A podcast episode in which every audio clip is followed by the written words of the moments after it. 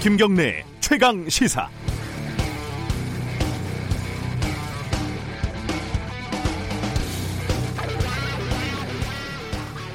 제가 주말에 너무 피곤해서요. 침대에서 일어나기가 꽤 힘들었습니다. 밥을 먹기만 하면 졸립고 머릿속에서 이상한 소리가 들리고 그랬습니다. 정말 이상한 일이죠. 금요일 밤에 술을 마실 때 누가 약을 탔는지 그러고 보니까 밤 11시쯤에 우리 테이블에 취한 남자가 한 명 자기 테이블인 줄 알고 착각하고 앉았는데 그게 또 누군지 택시기사도 괜히 말을 걸고 친한 척 했는데 그 기사는 왜 그랬는지 택시에서 잠이 들었는데 왜 평소보다 집에 가는데 20분이 더 걸렸는지 모든 게 의심스럽습니다. 어, 제가 그 유스타파가 요즘 취재하고 있는 게 한명숙, 윤석열, 삼성 등등등. 아, 이게 누군가 나를 노리고 있는 게 아닐까. 이런 걱정이 듭니다. 이 무슨 소설이냐고요. 대부분 음모론이라는 게 이렇게 만들어집니다. 암스트롱이 달 착륙이 허구라는 음모론도 그렇고요. 지구는 평평하다. 이 안티 코페르니쿠스적인 음모론도 그렇습니다. 주말에 머리가 아팠던 김경래의 음모론도 마찬가지입니다. 제가 주말에 머리가 아팠던 이유는 사실 평소보다 술을 많이 마셨기 때문입니다. 간단하죠. 택시기사가 오래 걸린 건 제가 집 주소를 제대로 못 대고 시간을 끌었기 때문이라고 하고요. 택시기사는 그냥 오지랖이 넓은 사람이라 말을 걸었던 거고, 취객은 그냥 취한 거고, 밥 먹으면 원래 졸린 겁니다. 어, 김어준 씨가 제작한 제작에 참여한 유령선이라는 세월호 관련 영화의 음모론도 이런 틀에서 벗어나지 못합니다. 조금만 확인하면 영화는커녕 SNS에 올려도 부끄러운 사실들이 분명히 포함되어 있습니다. 민경욱 씨의 음모론하고 본질적으로 다르지 않습니다. 이 음모론을 검증하는 보도를 지난 주말에 뉴스타파가 내놨습니다. 유령선 측에서는 그걸 곧 뒤엎는 반론을 내놓는다고 합니다. 아, 그랬으면 좋겠습니다. 7월 6일 김경래 최강 시사 시작합니다.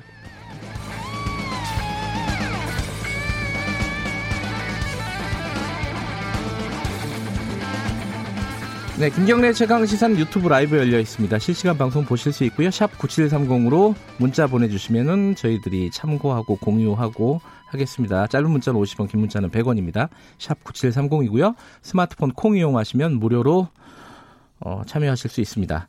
오늘 1부에서는요. 1부, 2부 다 좀 국회 어, 정치권 얘기가 주된 얘기네요. 1부에서는 야당 목소리 먼저 들어보고요. 조경태 최고위원 연결해보고 2부에서는 여당 서른 최고위원 연결 어, 예정돼 있습니다. 어, 국회 지금 어, 정상화 어, 된다고 하는데 어떻게 되는 건지 그리고 법무부와 검찰의 갈등, 공수처 법안 현안들 어, 얘기 나눠보도록 하겠습니다.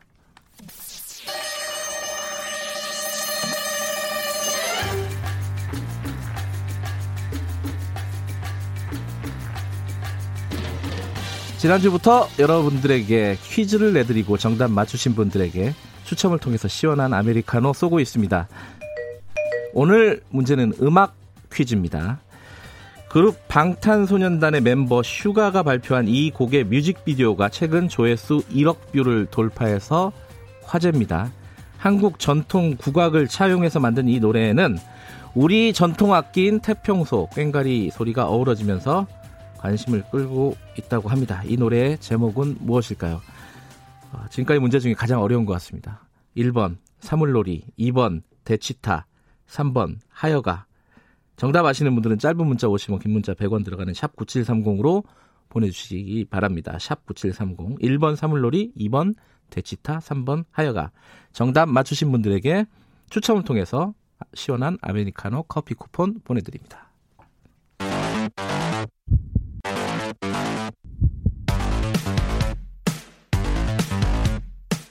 오늘 아침 가장 뜨거운 뉴스. 뉴스 unboxing.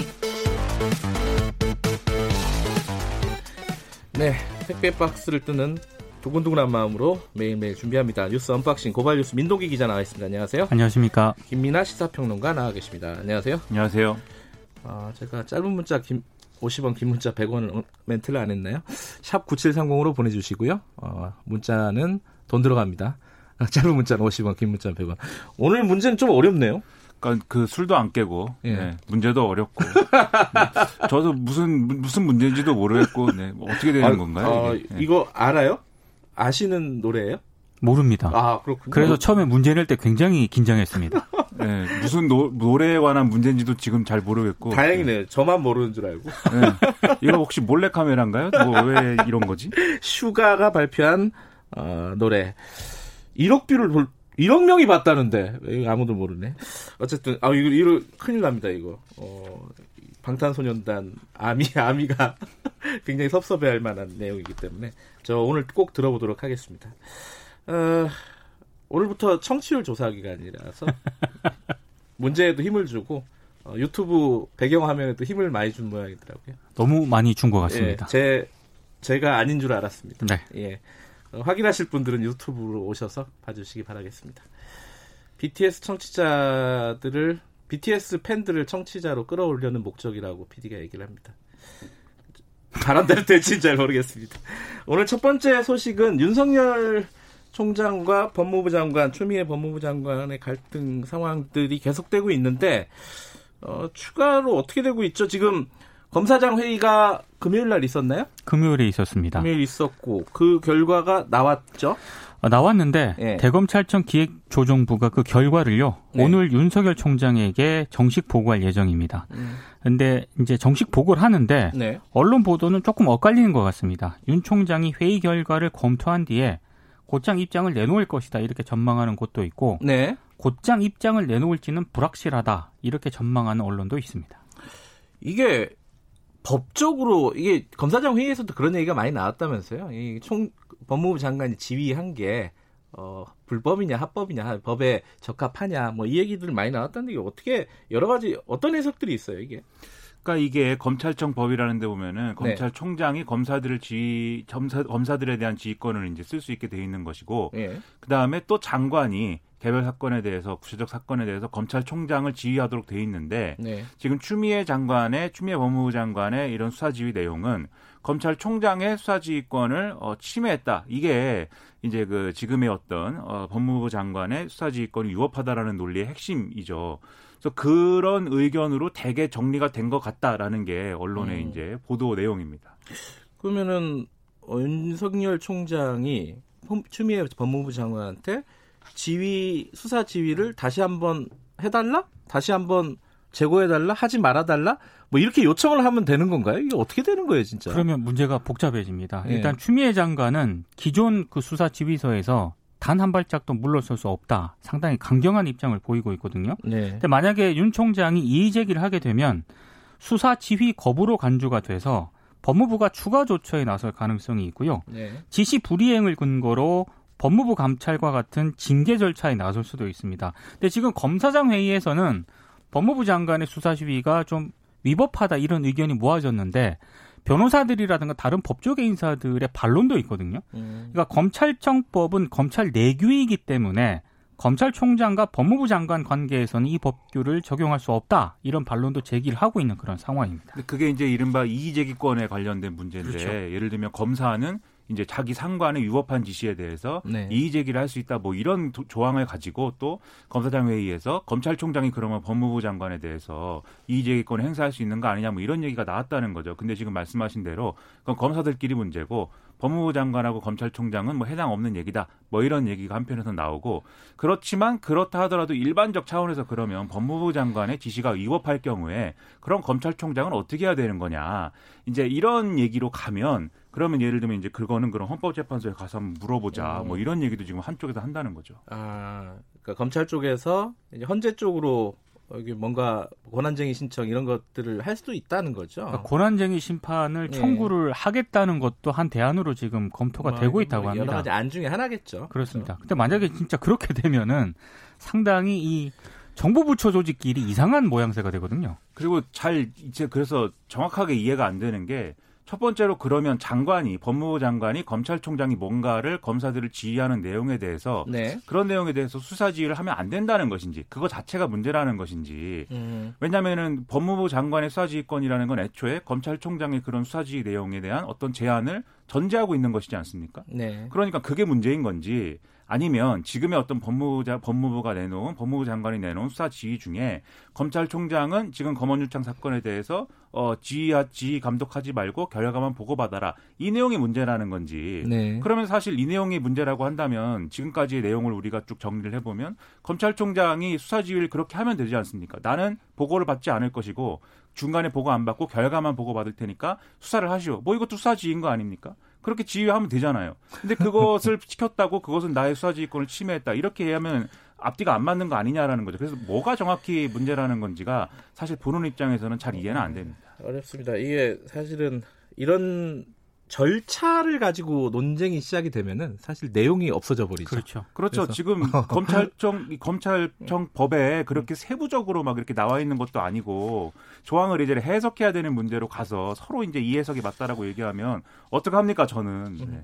아, 뭘 어떻게 해요? 시사 평론을 해야 되는데 어떻게 합니까? 이게 어찌 됐든 간에 어, 이 사건의 시작은 검언 유착 의혹 사건이고 네. 그 문제를 풀려다 보니까 갈등이 생겼고 지금의 이제 절차 절차적인 논쟁까지 온 건데 복잡한 것 같지만 굉장히 간단합니다. 네. 검언유착 의혹과 관련해서 윤 총장의 최측근인 한동훈 검사장이 이번 의혹에 연루가 됐고 네. 그래서 검찰총장은 좀 빠져 있는 게 좋겠다라는 그런 요구였는데 계속 그런 요구로부터 윤 총장이 개입을 하거나 감찰을 무마하거나 이런 논란을 빚으면서 지금 여기까지 사단이 온 것 같습니다. 어, 맨날 하는 얘기인데 좀 더 지켜보죠. 아, 좀 지겹습니다 네, 사실. 엄중히 지켜보겠습니다. 예, 지켜보죠. 어, 국회 얘기 잠깐 해볼까요? 국회 오늘 어, 미래통합당이 복귀한다는 거죠? 어, 오늘 복귀를 할 것 같습니다. 네. 그 오늘 이제 7월 임시회가 열리는데요. 네. 아, 주호영 원내대표가 지난주 작성을 마무리한 그 통합당 상임위원 명단 있지 않습니까? 네. 이걸 박병석 의장에게 제출하면서 원내 복귀를 공식화할 것으로 보이는데요. 근데 일단 그 인사청문회하고 국회 부의장 그 정보위원장 선출 절차에도 성실히 임하겠다는 입장을 밝혔거든요. 네. 야당목 부의장 선출 졸- 절차도 조만간 진행을 하고 정보위원장 선출에도 협조하겠다는 그런 입장입니다. 들어가겠다. 그리고 지금 진행해야 될 청문회 그리고 사- 상임위 구성에는 협조하겠다. 하지만 어, 들고 가는 게 또 있죠. 그죠? 그렇죠. 뭐 애초에 국회를 떠난 적이 없다고 주장을 하고 아, 있는데 들어가겠다 아니라 이제 원래 원래 있었군요. 예. 예. 근데 지금 이제 뭐 요구와 새롭게 이제 새로운 건 아니죠 사실 거론하고 있는 게 아, 국정조사 그리고 특검도 뭐 이런 얘기를 하고 있습니다. 그래서 지금 뭐 이 남북미 간에 이런 뭐 어, 그 동안에 어떤 논란들이 있지 않았습니까? 존 네. 볼턴 회고록이나 이런 걸 통해서 뭐 이 위장 평화 뭐 이런 얘기도 하고 그랬는데 그런 이제 대북 정책에 대한 이런 국정조사 이런 거를 주장하고 있고 네. 그다음에 정의기억 연대 관련 논란 그리고 윤미향 의원 관련 논란 이런 것들에 대해서 또 국정조사를 해야 된다 이 주장을 하고 있고요. 네. 그리고 원래는 추미애 장관에 대한 무슨 뭐 탄핵 뭐 이런 걸 아, 언급했었는데 맞아요. 탄핵한다고 했는데. 예, 그런데 또 이제 새롭게 꺼낸 얘기는 어, 검언유착 의혹 사건에 대해서 검찰은 손을 떼고 특검을 신속히 가동해야 된다 이렇게 음. 얘기를 하고 있어서 네. 이런 주장들을 이제 하고 있는 상황입니다. 그리고 이외에 이제 뭐 공수처법을 이제 뭐 어떻게 하겠다는 건지 그다음에 또 지금 부동산 정책에 대해서 굉장히 논란이 많으니까 이것도 강하게 문제 제기를 하겠다라는 태도를 보이는 뭐 이런 상황인 거죠.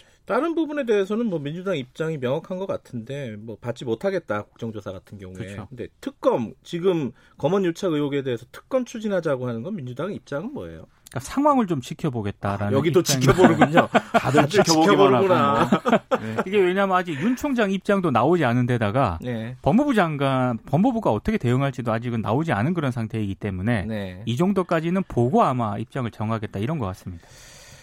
아, 이 얘기 오늘 사실 한 시간 내내 다룰 거기 때문에 여기까지만 하고 양쪽 당 연결해가지고 나중에 좀 정확하게 얘기 나눠보겠습니다.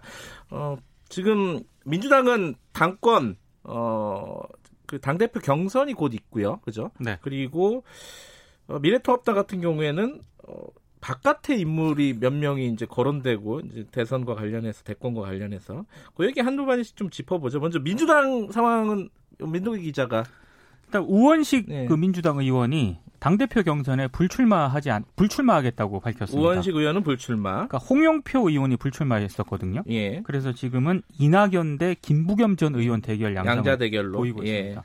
이낙연 의원은 내일 이제 아, 출마 선언이 예정이 되어 있고요. 예. 김부겸 전 의원은 9일로 예정이 되어 있습니다. 아, 그리고 지금 미래통합당 같은 경우에는 어, 김종인 그 비대위원장이 당 밖에서 꿈틀거리는 사람이 있다 이런 언급을 하지 않았습니까? 어허. 그러니까 조선일보가 오늘 거기에 부합하는 기사를 실었습니다. 누구예요? 꿈틀 홍정욱 전 그 헤럴드 경제 회장, 예. 지금은 올가니카 회장이라고 하고요. 그리고 그 뭐예요? 모르겠습니다. 이게 어. 뭐 하여튼 회장을 또 하나 어. 맡았더라고요. 음식이 아닐까요? 그리고 김동연 전 경제부총리가 최근 SNS 활동을 재개에 주목을 받고 있다 이렇게 언급을 하면서 자세한 내용을 소개를 했고 그러니까 조선일보가 두 명일 수도 있다라는 정도의 추측이죠, 이거는. 추측 기사를 예. 근데 실었고요. 이게 최근에 많이 얘기는 나왔습니다. 그래서 홍정욱 전 의원 같은 경우에는 무슨 네. 선거 때마다 얘기는 나오는 걸 봐서 네. 뭔가 이제 장외에서 몸을 풀고 있는 건 사실이고 정치 복귀를 하고 싶은데 네. 자꾸 그걸 못하게 만드는 이제 무슨 사건들이 벌어지고 있는 그런 상황인 것 같고 네. 그 다음에 이제 김동연 전 부총리의 경우에는 전부터 저는 이분은 꿈이 크다라고 생각을 했는데 음. 뭐 제가 너무 그런지 모르겠지만 지금 유쾌한 반란인지 무슨 그런 이름의 사단법인을 만들어서 맞아요. 아, 그래요? 예, 근데 어. 무슨 반란을 어떻게 하겠다는 건지는 모르겠으나 여러 네. 이제 좀 전 국을 돌아다니면서 뭔가 간담회도 하고 뭐 강연도 하고 뭐 그래요? 이렇게 하고 있거든요. 음. 그리고 계속 정치권에서 콜이 왔는데 그것을 다 거부했었습니다 지금까지. 그러면 그, 저분 이번에 총선에도 그쵸? 그렇죠, 예. 그렇죠. 그럼 저분은 어느 선거에 나가는 거지? 우리가 이렇게 의문을 가질 수밖에 없고 음. 조선일보는 그 얘기를 쓴 거죠. 그리고 홍종욱 회장 같은 경우에 네. 최근 인스타그램에 에, never quit 절대 포기하지 마라 음. 네, 이런 또 글을 하나 올려가지고 본인에게 하는 말인 것 같네요. 본인에게 하는 얘기 아니냐 이런 해석도 낳고 있습니다. 그러니까 딸 그 마약 사건 때문에 좀 그쵸. 어, 뭐랄까 사실상 대권의 꿈은 음. 날아간 게 아니냐 이런 전망이 나왔었는데 예 그런 본인은, 걸 염두에 어, 둔 건지 그건 모르겠습니다. 어쨌든 김종민 비대위원장이 꿈틀거리는 사람 두 사람 정도를 만났다라는 게 어, 이 사람들일 수도 있겠다 하는 네, 거네요. 네, 근데 뭐 지렁이도 밟으면 꿈틀하기 때문에 네, 단지 꿈틀하는 걸로는 안 되는 것 같고요. 어, 우리도 끝까지 포기하지 말아야 되겠습니다. 홍정욱 어, 전 의원은 어, 아직 자전거 사진 보니까 몸이 굉장히 날씬하네요. 네. 어, 부럽습니다. 예, 네. 저도 언젠가 그런 몸을 가지고 싶네요. 여기 있는 세 사람과는 몸이 다른 것 어, 같습니다. 저 오늘 유튜브 사진은 어, 배를 깎았다 그럽니다. 이 포토샵으로. 아 배를 수정했다. 아, 예. 아, 수정했다. 깎았다기보다는 네. 예, 그렇답니다. 그래서 저, 저가 아닌 모습을 볼 수가 있습니다. 오늘 어, 계속 얘기 할 거니까 여기까지만 듣죠. 두 분 고맙습니다. 고맙습니다. 아, 민동기 기자 그리고 권미 아, 김미나 아 죄송합니다. 김미나 시사평론가였습니다. 아, 지금 시각은 7시 37분입니다. 최강 시사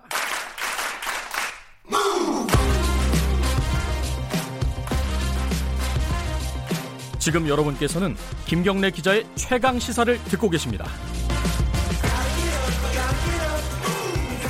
네, 김경래 최강 시사 듣고 계십니다. 아, 지금 검찰 법무부 간의 갈등도 있고 국회 지금 등원과 관련해 가지고 어, 여러 가지 야당이 제기하는 요, 요구 조건들이 있죠. 어, 이 관련해서 어, 현안들 미래통합당 조경태 의원과 먼저 좀 얘기 나눠보겠습니다. 2부에서는 여당 쪽 예정돼 있습니다. 조경태 의원님 안녕하세요. 아, 네, 안녕하세요. 네. 뭐, 할 얘기가 많은데, 어, 검찰 쪽 얘기부터 먼저 좀 잠깐 해볼까요? 그, 네네네. 윤석열 검찰총장이 지난주에 검사장 회의 열었고, 어, 이제 어떤 식으로 대응을 할지 오늘이나 뭐 내일이나 결정이 될 것 같아요. 어찌됐든 법무부 장관이 수사지휘권 발동을 했고, 어, 검찰총장이, 어, 거기에 저항하는 듯한 뭐 그런 분위기입니다. 지금 분위기 자체는. 이 상황 전반적으로는 어떻게 보고 계신지 먼저 좀 듣고 시작해 보죠. 네, 지금 여러 가지 많은 의견들이 있습니다만은, 네, 이, 지금, 이 법무부 장관을 네, 위시해서 정부 여당이 검찰을 힘으로 굴복시키려고 해서 그 또한 그 검찰을 어, 길들이기 하려고 하는 의도가 있는 거 아니냐 하는 네. 점에 대해서 상당히 저 지금 벌어지고 있는 이 여러 가지 예, 검찰과 정부의 네. 어떤 그런 관계가에 대한 그 국민적 시- 시각에서는 썩 음. 좋은 모습으로는 보이지 않는다 이렇게 보고 음. 있습니다. 일단은 그 추미애 장관의 수사 지휘 관련해서는요. 이게 뭐 법적으로 장관이 할 수 있는 거고 보장돼 있는 것들을 한 거다. 이렇게 보는 쪽도 있지 않습니까? 뭐 여당에서는 그렇게 볼 텐데 그 부분은 어떻게 생각하세요? 예, 그 뭐 물론 뭐 그런 주장도 있을 수 있습니다만은 네. 검찰청법 12조에 보면은 네. 검찰총장의 그 지휘 감독 권한에 대해서 명시되어 있지 않습니까? 네. 그 이런 부분들에 대해서 좀 어, 검찰의 독립성에 대해서 네. 어, 그동안에 어떤 정권이 들어서더라도 어, 상당히 보장하려고 노력을 했다는 부분 네. 이 부분에 대해서는 좀 어, 추미애 장관도 기억했으면 좋겠고요. 네. 또한 그 조국 전 법무부 장관 건이라든지 네. 그 울산시장 부정선거 어, 사건이라든지 네. 어, 이러한 그 살아있는 권력에 대한 어, 수사를 계속 하고 있는 데 대해서 네. 어, 저, 이 지금 현재 법무부나 정권이 어, 좀더 지나친 간섭을 하려고 하는 거 아니냐 네. 어, 이런 그 보기가 참 안 좋다는 그런 어, 반응들이 많이 있습니다. 보기가 안 좋다. 그러니까 이게 뭐 합법이냐 불법이냐를 떠나서 보기가 안 좋다. 일단 이런 말씀이신 건가요? 그렇습니다. 지금 현재로서는 어, 국민적 시각에서는 이, 저, 잘하고 있는 그 윤석열 검찰총장에 대해서 검찰에 대해서 지나치게 간섭하고 또 어, 권력에 대해서 어, 검찰의 독립성을 훼손시키고 있다 이런 네. 어, 여론이 더 우세하지 않느냐 이렇게 보고 있습니다. 윤석열 총장은 어떤 선택을 해야 된다고 보십니까? 지금 여러 가지 선택지가 있을 거 아닙니까? 뭐 그대로 따르는 방법도 있을 거고 수사 지휘를 재검토해 달라고 요구하는 방법도 있을 거고 뭐 헌재로 가는 방법도 있을 거고 여러 가지 선택지가 있는데 어떤 선택을 하는 것이 바람직하다고 보세요? 어, 저는 뭐 국민들이 이, 윤 총장이 지금 잘하고 있는 있다라는 여론이 더 우세하고 네. 어 그리고 앞서 말씀드렸던 대로 어, 권력형 비리 수사에 대해서 네. 그 소신껏 뭐 저는 잘하고 있다 이렇게 보고 있습니다. 네. 그래서 그래서 어, 이러한 부분에 대해서 더 이상 그 이 추미애 법무부 장관이라든지 네. 이 정부 여당에서 네. 어, 검찰을 흔들려고 하는 네. 어, 그런 모습은 어, 지금이라도 즉각적으로 중단해야 된다. 음. 바람직한 모습이 아니다. 이렇게 보고 있습니다. 여- 검찰의 독립성, 예. 수사에 대한 독립성과 정치적 중립성을 보장해줘야 된다 네. 하는 생각이고요. 네. 그동안 더불어민주당도 야당 일 시절에 예. 검찰의 독립성을 계속 주장해 왔지 않습니까? 예. 그, 그, 그런 점에서 어찌 보면은 어, 그 부분을 좀 상기시키고 네. 자신들이 권력을 잡았다고 해서 그 이러한 오만한 태도를 보이는 것은 바람직한 모습은 아니다 이렇게 보고 있습니다. 지금 윤석열 총장 사퇴를 요구하는 목소리들이 일부 있었어요. 여당 쪽에서요. 어, 그렇습니다. 예, 예. 그 목소리 기류는 계속되고 있는 것 같은데 그 부분에 대해서는 어떻게 생각하십니까? 방금 말씀드린 대로 그, 이, 민주당이 야당인 뜻이다. 예. 이, 본인들이 힘이 조금 약했다라고 해서 시절, 권력을 잡지 못했던 시절을 한번 상기시켜 봤으면 좋겠고요. 네. 그 당시에는 줄기차게 검찰의 독립성, 그다음 정치적 중립성에 대해서 강조해 오지 않았습니까? 예. 더 이상 검찰을 그 정권의 권력의 그 하수인으로 만들려고 하는 그런 그런 시도는 네, 네. 어, 지금이라도 어, 중단하는 것이 좋겠다 이렇게 보고 있습니다. 조호영 원내대표가 어, 추 장관의 그 수사 지휘나 이런 걸 보고 거의 깡패 같은 짓이라고 얘기를 하셨는데 이거 좀 과한 건가요? 어떻게 동의하십니까 이 부분은? 글쎄요, 뭐, 뭐, 그보다 더, 더한 그 표현도 할 수도 있겠습니다만은, 네. 어, 사실은, 어, 그 다수를 차지하고 있다는 그 이유로, 예. 권력을 잡고 있다는 이유로 어, 보이는 모습은, 썩 바람직한 모습은 저는 아니다, 이렇게 보고 있고요. 네. 또한 그 본인들이 이 독재라는 용어에 대해서도 잘 알겠지만은 네. 독재라는 것은 특정한 당파라든지 개인이라든지 단체가 어떤 분야에서 모든 권력을 차지하여 그, 그 일을 독단적으로 처리해 나가는 것이 독재지 않습니까? 네, 네. 사전적 의미 잘 아시겠지만은, 예. 어, 그래서 모든 권력을 다 본인들이 차지해서 자기들 마음대로 하려고 하는 그런 의도는 지금이라도 버려야 된다 이런 음. 입장입니다. 오늘 국회에 어, 참여 의사 일정에 참여하겠다 이렇게 선언을 하시는 거죠, 그죠? 그렇습니다. 저, 음. 더 이상 그 야당 이 그 이제 원외에서 그동안에 어 투쟁을 뭐, 뭐 이렇게 원외에서 예. 이렇게 막 목소리를 냈다고 하면은 어, 지금은 이제 원내에 들어가서 예. 어, 싸우는 것이 바람직하다. 뭐 이런 주장들도 많이 있는 것 같습니다. 일단은 들어가면서 요구를 한 게 이제 그 정, 정의연 어, 윤미향 윤미향 의원과 씨 사건 예, 예, 예. 관련된 국정조사 그리고 저 채널 A 검언 유착 의혹과 관련된 어, 특별 검사 특검 예. 이런 것들 을 요구하셨는데 이게 어 지금 숫자적인 열세 때문에 이제 민주당에서 안 받으면 참 이게 돌파하기가 어려운 거 아니겠습니까? 이게 그 어떻게 사실은 예. 그이 여당도 더불어민주당도 정신을 차려야 될 것이 예. 그 정의연의 그 윤미향 씨 사건 같은 경우는 상당히 문제가 있는 사건이 문제가 있는 사건이거든요. 네.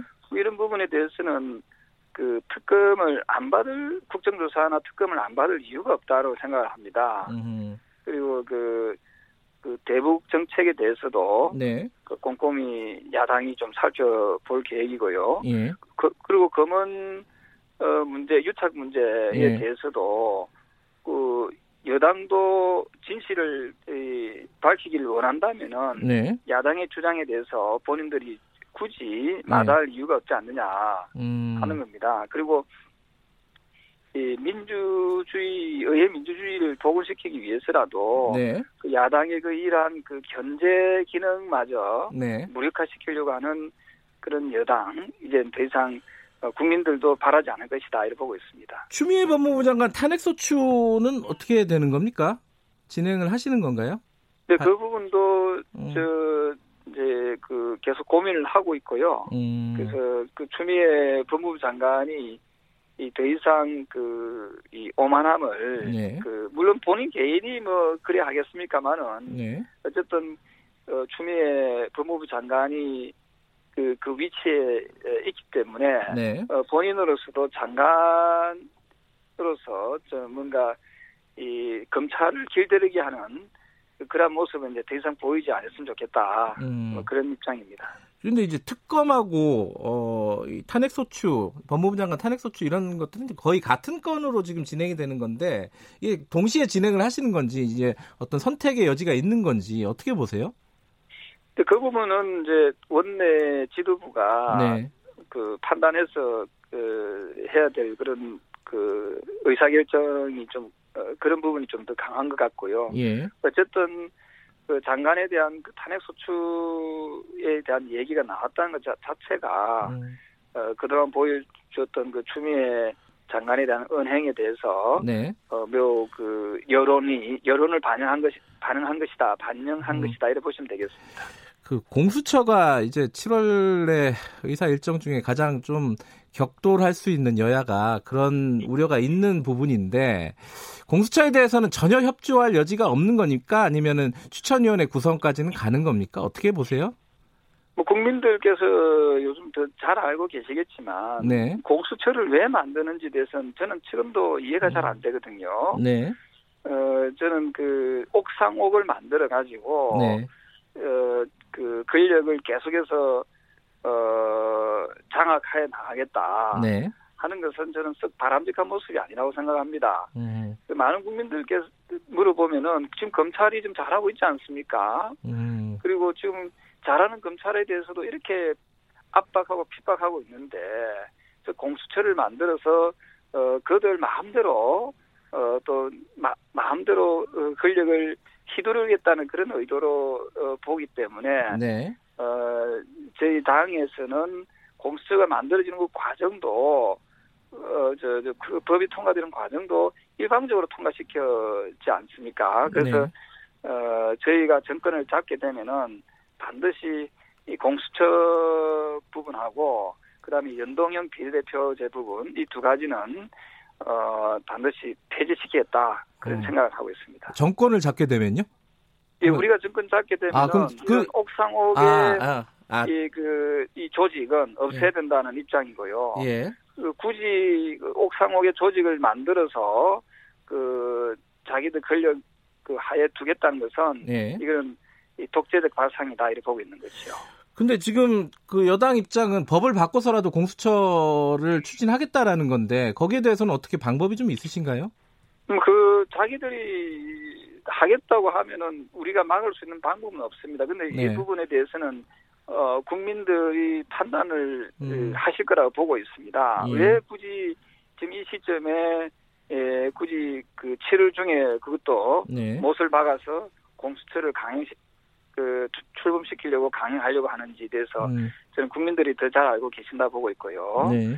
예, 그래서 지금 국민들께서 뭐 코로나나 경제 상황에 대해서 너무도 예. 안 좋은 상황에서 굳이 이 국민들의 먹고 사는 문제하고 어 관심 밖에 있는 공수처법을 공수처 사항을 이 통과시키려고 하는 부분에 대해서 상당히 이 의아해스럽게 생각을 하지 않겠나 보고 있습니다. 알겠습니다. 마지막으로요. 지금 박지원 국가정보원장, 국정원장 후보자, 이인영 통일부 장관 후보자, 어, 이 외교 안보 라인, 대미 라인, 아, 외교 안보 라인 이, 이 부분에 대해서 평가를 하신다면 어떻습니까? 간단하게 듣고 마무리하죠. 글쎄요, 그, 뭐, 어찌 보면은, 그, 북한에 좀 지나치게 호의적인 인사들로 임명돼 있다는 그런, 어, 그 목소리가 많이 있고요. 네. 그 사실은 대북 정책이 전면적으로 수정돼야 된다는 데 대해서, 어, 이- 와, 부처와 봤을 때 부합한 인물들인가 이런 생각이 들고요. 네. 특히 박지원 그 국정원장 내정자의 경우에는 네. 어, 노무현 정부 시절에 네. 이 대북 송금 그 특검이 있었지 않습니까? 예. 불법 대북 송금 사건으로 인해서 어, 실형을 선고받았던 인물입니다. 음, 그래서 그 석- 적절한 인물인가에 알겠습니다. 대해서 상당히 우려하는 국민들의 목소리가 많다. 이 부분을 말씀드릴 수 예. 있겠습니다. 여기까지 들을게요. 고맙습니다. 네, 감사합니다. 미래통합당 조, 조경태 의원이었고요. 1분 여기까지 하겠습니다. 잠시 후에 8시에 2부에서 돌아옵니다.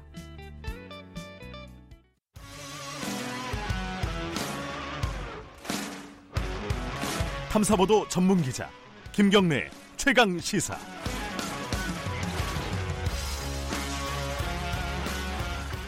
김경래 최강 시사 2부 시작하겠습니다.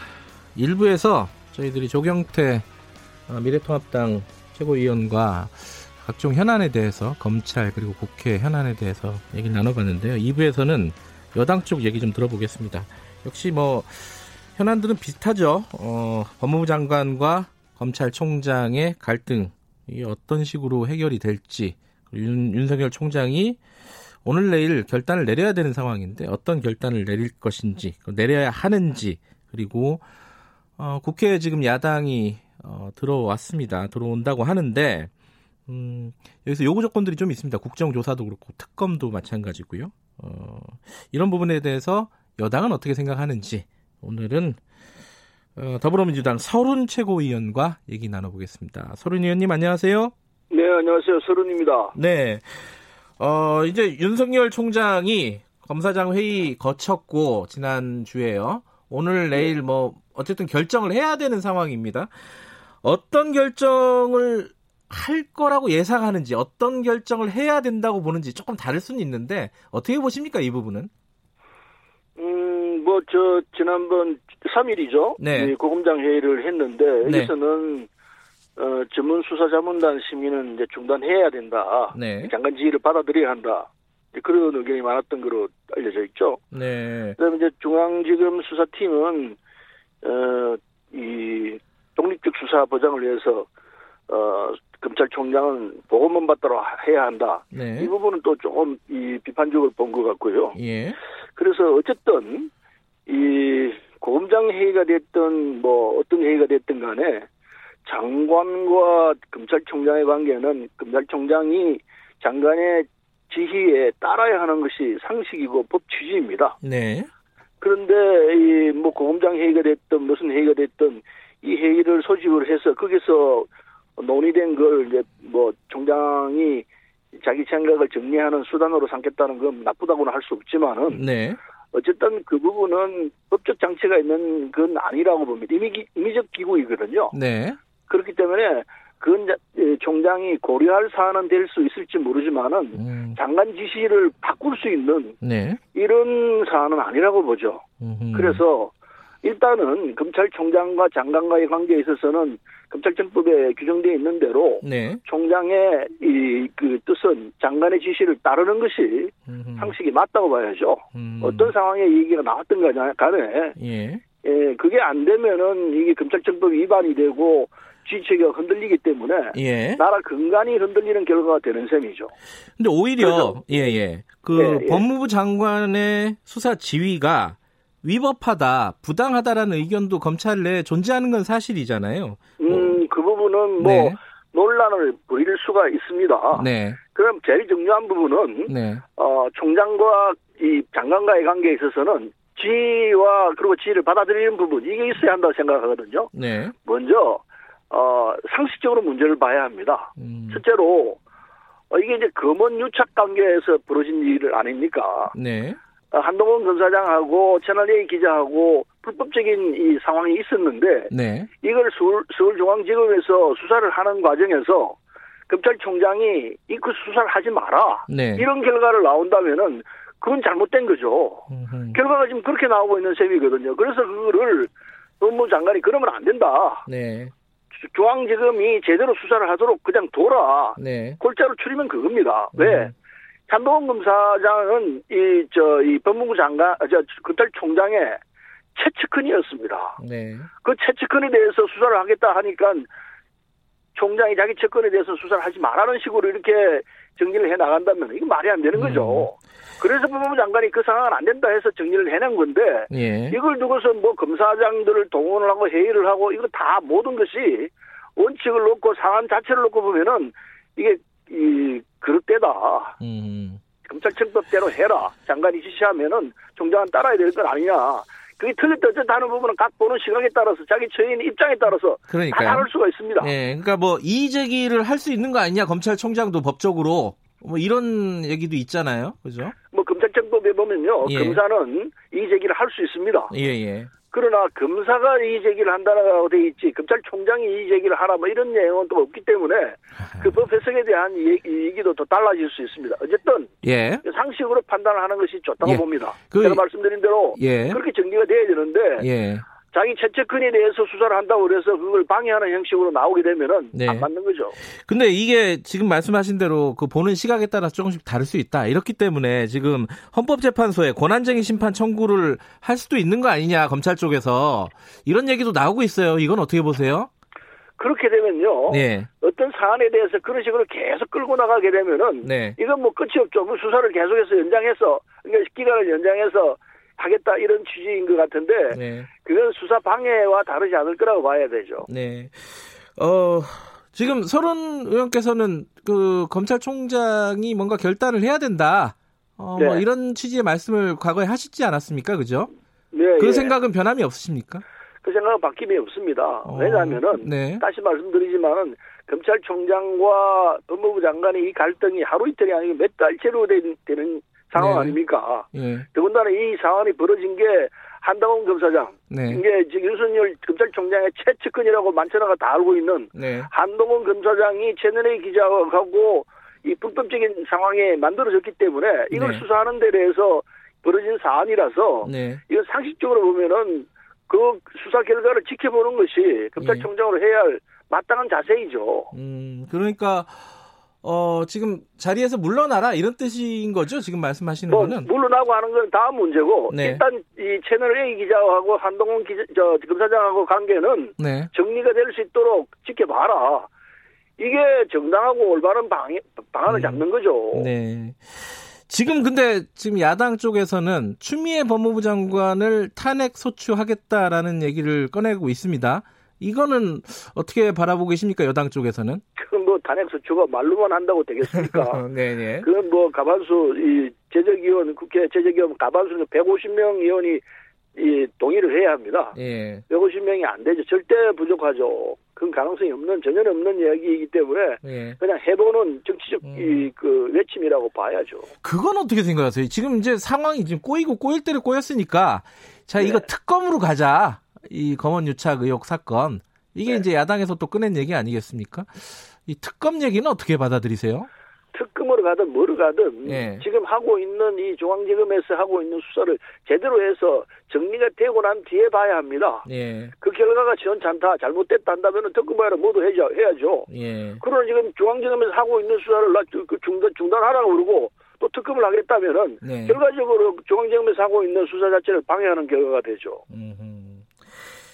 그 지난주에요. 박상기 네. 전 법무부 장관이 그 뉴스타파랑 인터뷰를 하면서 그 얘기를 꺼냈습니다. 윤석열 총장이 어, 조국 전 장관 수사를 하는 그 압수수색을 하는 당일 조국 전 장관은 낙마해야 된다 이런 취지의 얘기를 했다는 거예요. 거기에 대해서 윤석열 총장은 어, 전혀 사실이 아니다. 오히려 박상기 장관이 당시에 어, 조국 장관에 대한 수사를 잘해달라 이런 식으로 좀 얘기를 해, 선처를 해달라는 식으로 얘기했다는 건데 이거 어떻게 보십니까? 어느 쪽 말이 맞는지 혹은 뭐 이 상황 자체를 어떻게 보고 계신지 한번 들어볼까요?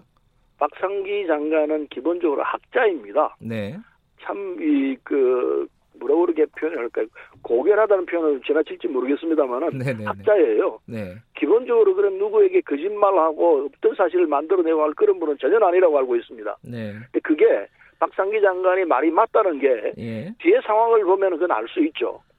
그 조국 장관의 부인인 정경심 씨를 구- 저 기소하면서 네, 이 기소하는 마지막 날 12시 돼서 기소를 했습니다. 네, 근데 기소 내용을 보면은 이게 부실하게 짝이 없었던 거죠. 네, 그리고 나중에 이게 뭐 공소유지가 되냐 안 되냐 이런 소리까지 나올 정도로 네, 부실하게 짝이 없는 그야말로 조국 장관을 끌어내리기 위해서 네. 했다고 밖에 볼 수 없는 그런 부실한 이 기소를 했고 네, 결국은 뭐 이 지금 진행되고 있는 내용으로 보면은 지나친 수사를 해서 지나친 이 결과를 만들어내고 있다라는 것이 음. 일반적 평인 건 사실일 겁니다. 네, 그걸 보면은 이 그 윤석열 총장이 네. 검찰 세력들을 지키기 위해서 네, 그런 무리한 수사를 했고 그건 처음부터 조국 장관을 끌어내기 위한 한 방편으로 했을 네. 것이다라고 보는 것이 네. 맞고 따라서 박상기 장관의 얘기가 틀리지 않을 것이라고 봐야죠. 음, 어, 최근에 나온 한국 갤럽 여론조사 들어보셨을 겁니다. 이거 간단하게 읽어드리면은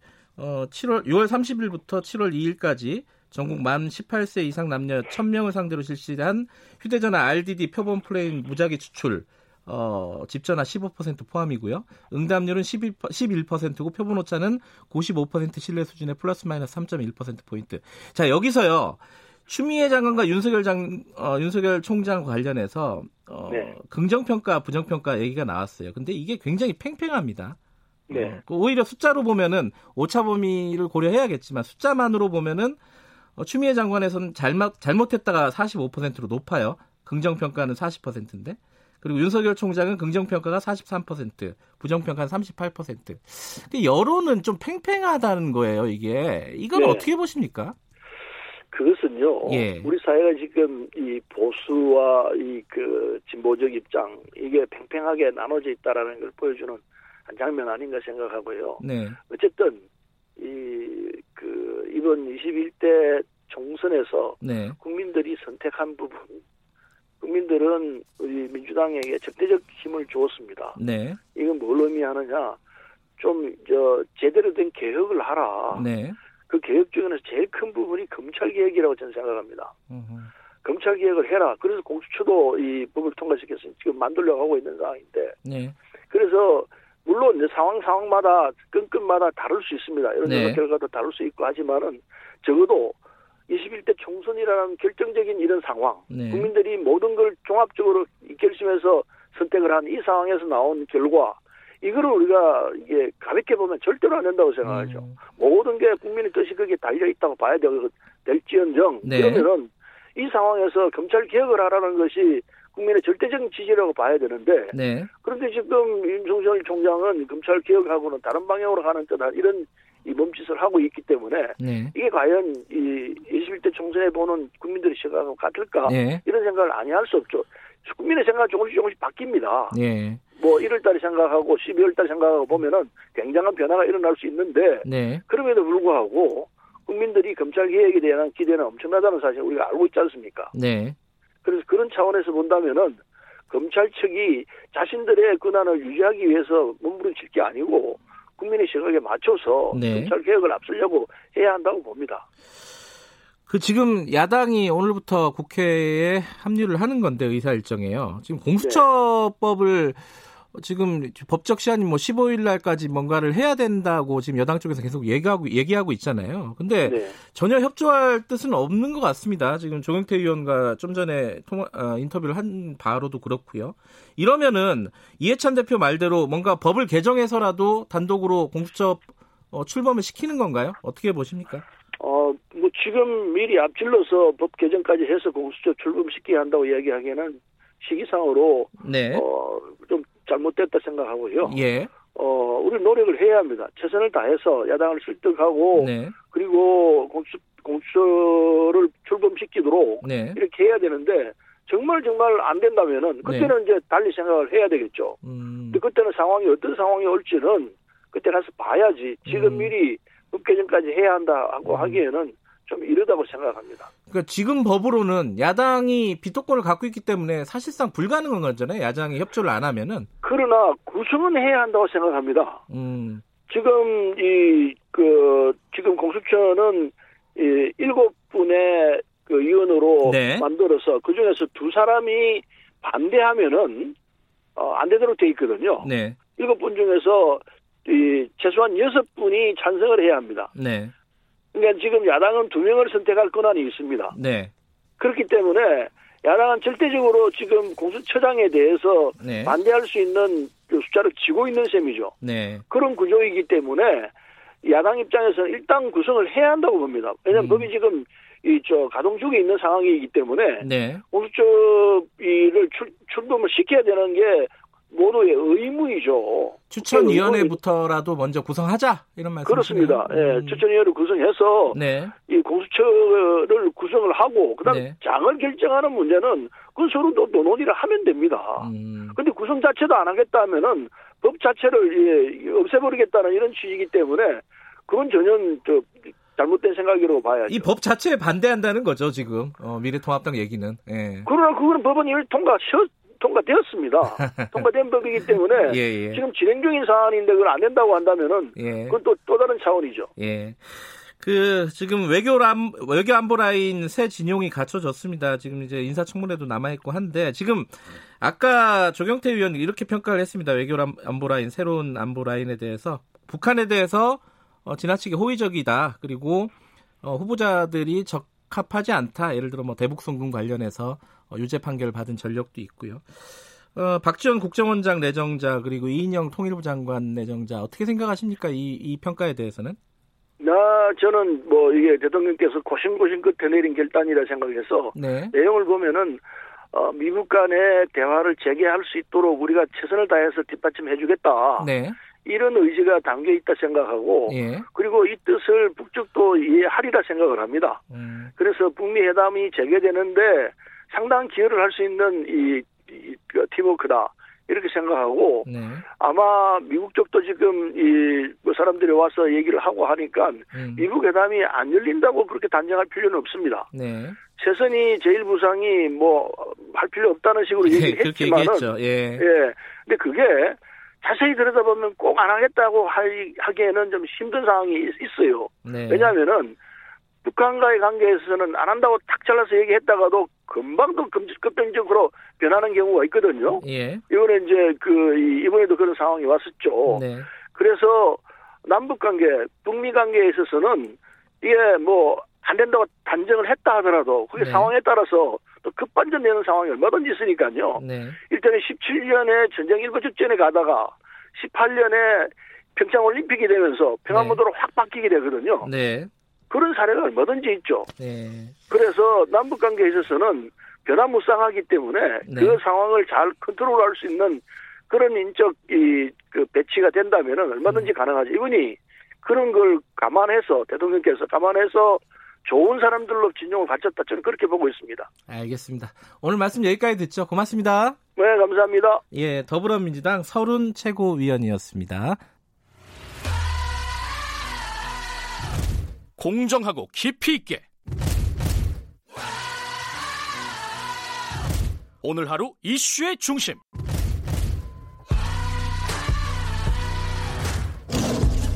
김경래의 최강 시사.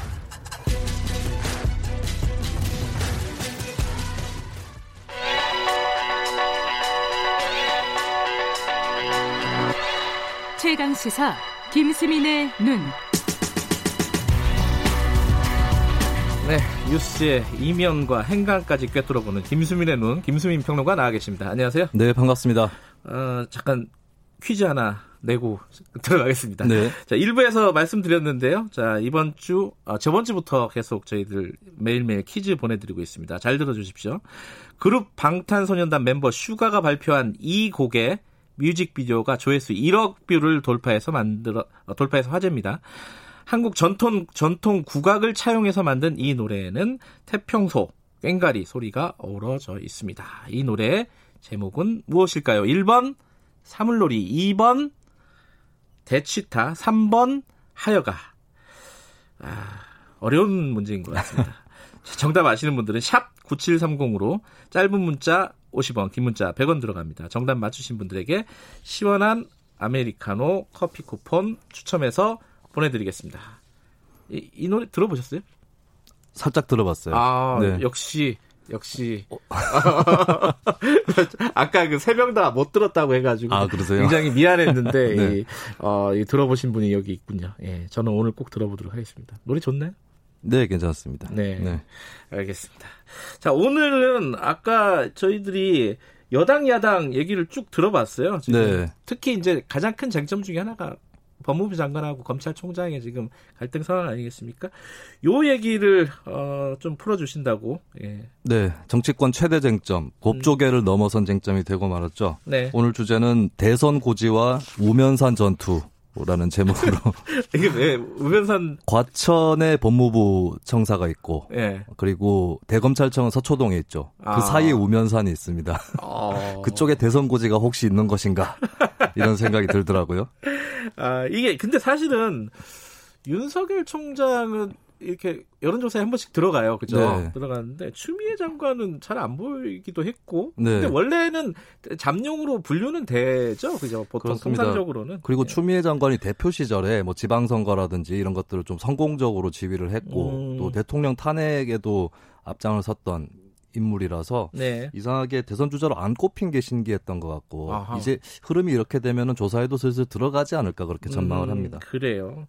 거기 뭐 여론조사가 최근에 나온 게 있어갖고 아까 네. 우리 서른 의원에게 제가 물어본 부분도 있는데, 네. 고 그거를 한번 좀 분석을 좀 해봐야 될 것 같아요. 예, 일단은 그 두 사람에 대해서 대선 주자로서의 지지율 말고 그렇죠. 직무 수행 평가율에 대해서 한국갤럽에서 조사를 한 것인데 아까 전에 뭐 개요는 말씀을 드렸죠. 예, 근데 네. 이런 조사를 자주 하나요? 난 처음 본 것 같기도 하고. 저도 대통령 시도지사 조사는 많이 어, 봤지만 그러니까요. 장관 그리고 심지어 공무원인 검찰총장에 대해서 네. 어, 워낙 이제 어 이게 팽팽하기도 그렇죠. 하고 여러 가지로 이제 네. 뭐 관심이 많으니까 이 여론의 바로미터가 예. 될 수는 있다고 보여지는데요. 갤럽에서 조사를 한 거죠. 그 예. 결과를 간단하게 요약하고 시작해 볼까요? 예, 추미애 장관에 대해서 긍정 평가 40%, 잘못하고 있다 부정 평가가 45%가 나왔습니다. 오차범위 내긴 해요. 그죠? 그렇습니다. 내는데, 어느 쪽도 예. 아니다. 음. 모른 응답 거절 이런 답변 유보는 15%가 네. 나왔고요.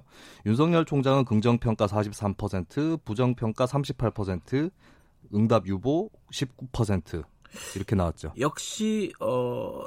이 오차범위 내긴 하지만은 네. 양쪽의 숫자만으로 보면은 양쪽이 좀 어, 상반됩니다. 그죠? 그렇습니다. 어, 추미애 장관은 부정평가가 많고 네. 윤석열 장관은 긍정평가가 많고 살짝 차이가 있긴 한데 네. 조금 예, 그 정도 무게는 둘수 있다라고 음. 볼수 있겠죠. 자, 이 결과를 어떻게 분석할까, 해석할까의 네. 문제겠죠. 이게 참고로 이제 추미애 윤석열 둘 중에 한쪽을 고르는 조사는 아니었고 네. 둘 다에 대해서 긍정평가한 분들도 있고 음. 둘 다에 대해서 부정평가한 분들도 있습니다. 참고로. 아, 예. 그렇죠, 그렇죠. 그리고 예. 뭐 무응답까지 고려를 해야 될 것 같고요. 예. 근데 어쨌든 간에 이게 정치권에서 현재 잘 보기 힘든 구도예요. 음흠. 한쪽 하고 다른 한쪽이 팽팽하게 이렇게 맞서고 있는 게 음. 그러니까 추미애 장관 지지도는 대통령 지지도하고는 좀 따로 놀고 있고 네. 마찬가지로 윤석열 총장 지지도도 통합당이라든지 이쪽하고 또 따로 놀고 있거든요. 네. 그런 걸 봤을 때는 이제 자세히 살펴보면 무당층 그리고 세종 충청이라든지 50대 중도층 이런 음. 캐스팅 보터 층에서 좀 윤 총장 쪽으로 기울어져 음. 있는 예, 그런 상세한 조사 결과가 또 안에 들어가 있더라고요. 음흠. 이것은 이제 좀 민주당 대 통합당이라는 구도에서 좀 물러서 있는 사람들 음. 쪽이 조금 더 윤 총장 쪽으로 기울어져 있다라고 하는 얘기고 예. 이것은 어떻게 보면 이제 통합당 쪽 사람이다라는 인식이 그렇게 예. 뭐 확산되거나 그렇다고 볼 수는 없을 것 같아요. 이 결과를 봤을 때는. 음흠. 예, 그리고 그 원인은 아무래도 예전에 이제 국정농단 특검 수사라든지 뭐 국정원 댓글 수사라든지 네. 이런 것들에도 윤 총장이 어, 지도를 했기 때문에 그 잔상이 남아 있는 게 아닌가 이런 아. 예, 방증이라고 볼 수 있겠습니다. 아직까지는 윤석열 총장이 미래통합당 사람이다. 완전하게 네. 그렇게 보기에는 또 여지들이 좀 있다는 거죠. 그렇습니다. 민주당 지지층 중에서도 음. 일부는 음. 어, 윤 총장에 대해서 또 지지를 한다. 뭐한 20%대 정도가 그렇게 음흠. 어, 결과가 나오더라고요. 자, 좀 디테일하게 좀 알아보죠. 추장관 쪽부터 먼저 좀 디테일을 알아볼까요? 네, 추장관 쪽 지지도에도 특이 사항이 있는데요. 네. 20대 지지율이 좀 눈에 띄더라고요. 어떻죠? 이게 20대 같은 경우는 추장관에 대해서 긍정 47, 부정 29. 긍정이 굉장히 높네요. 예, 그렇습니다. 오. 그리고 윤석열 총장에 대해서는 긍정 44, 부정 30.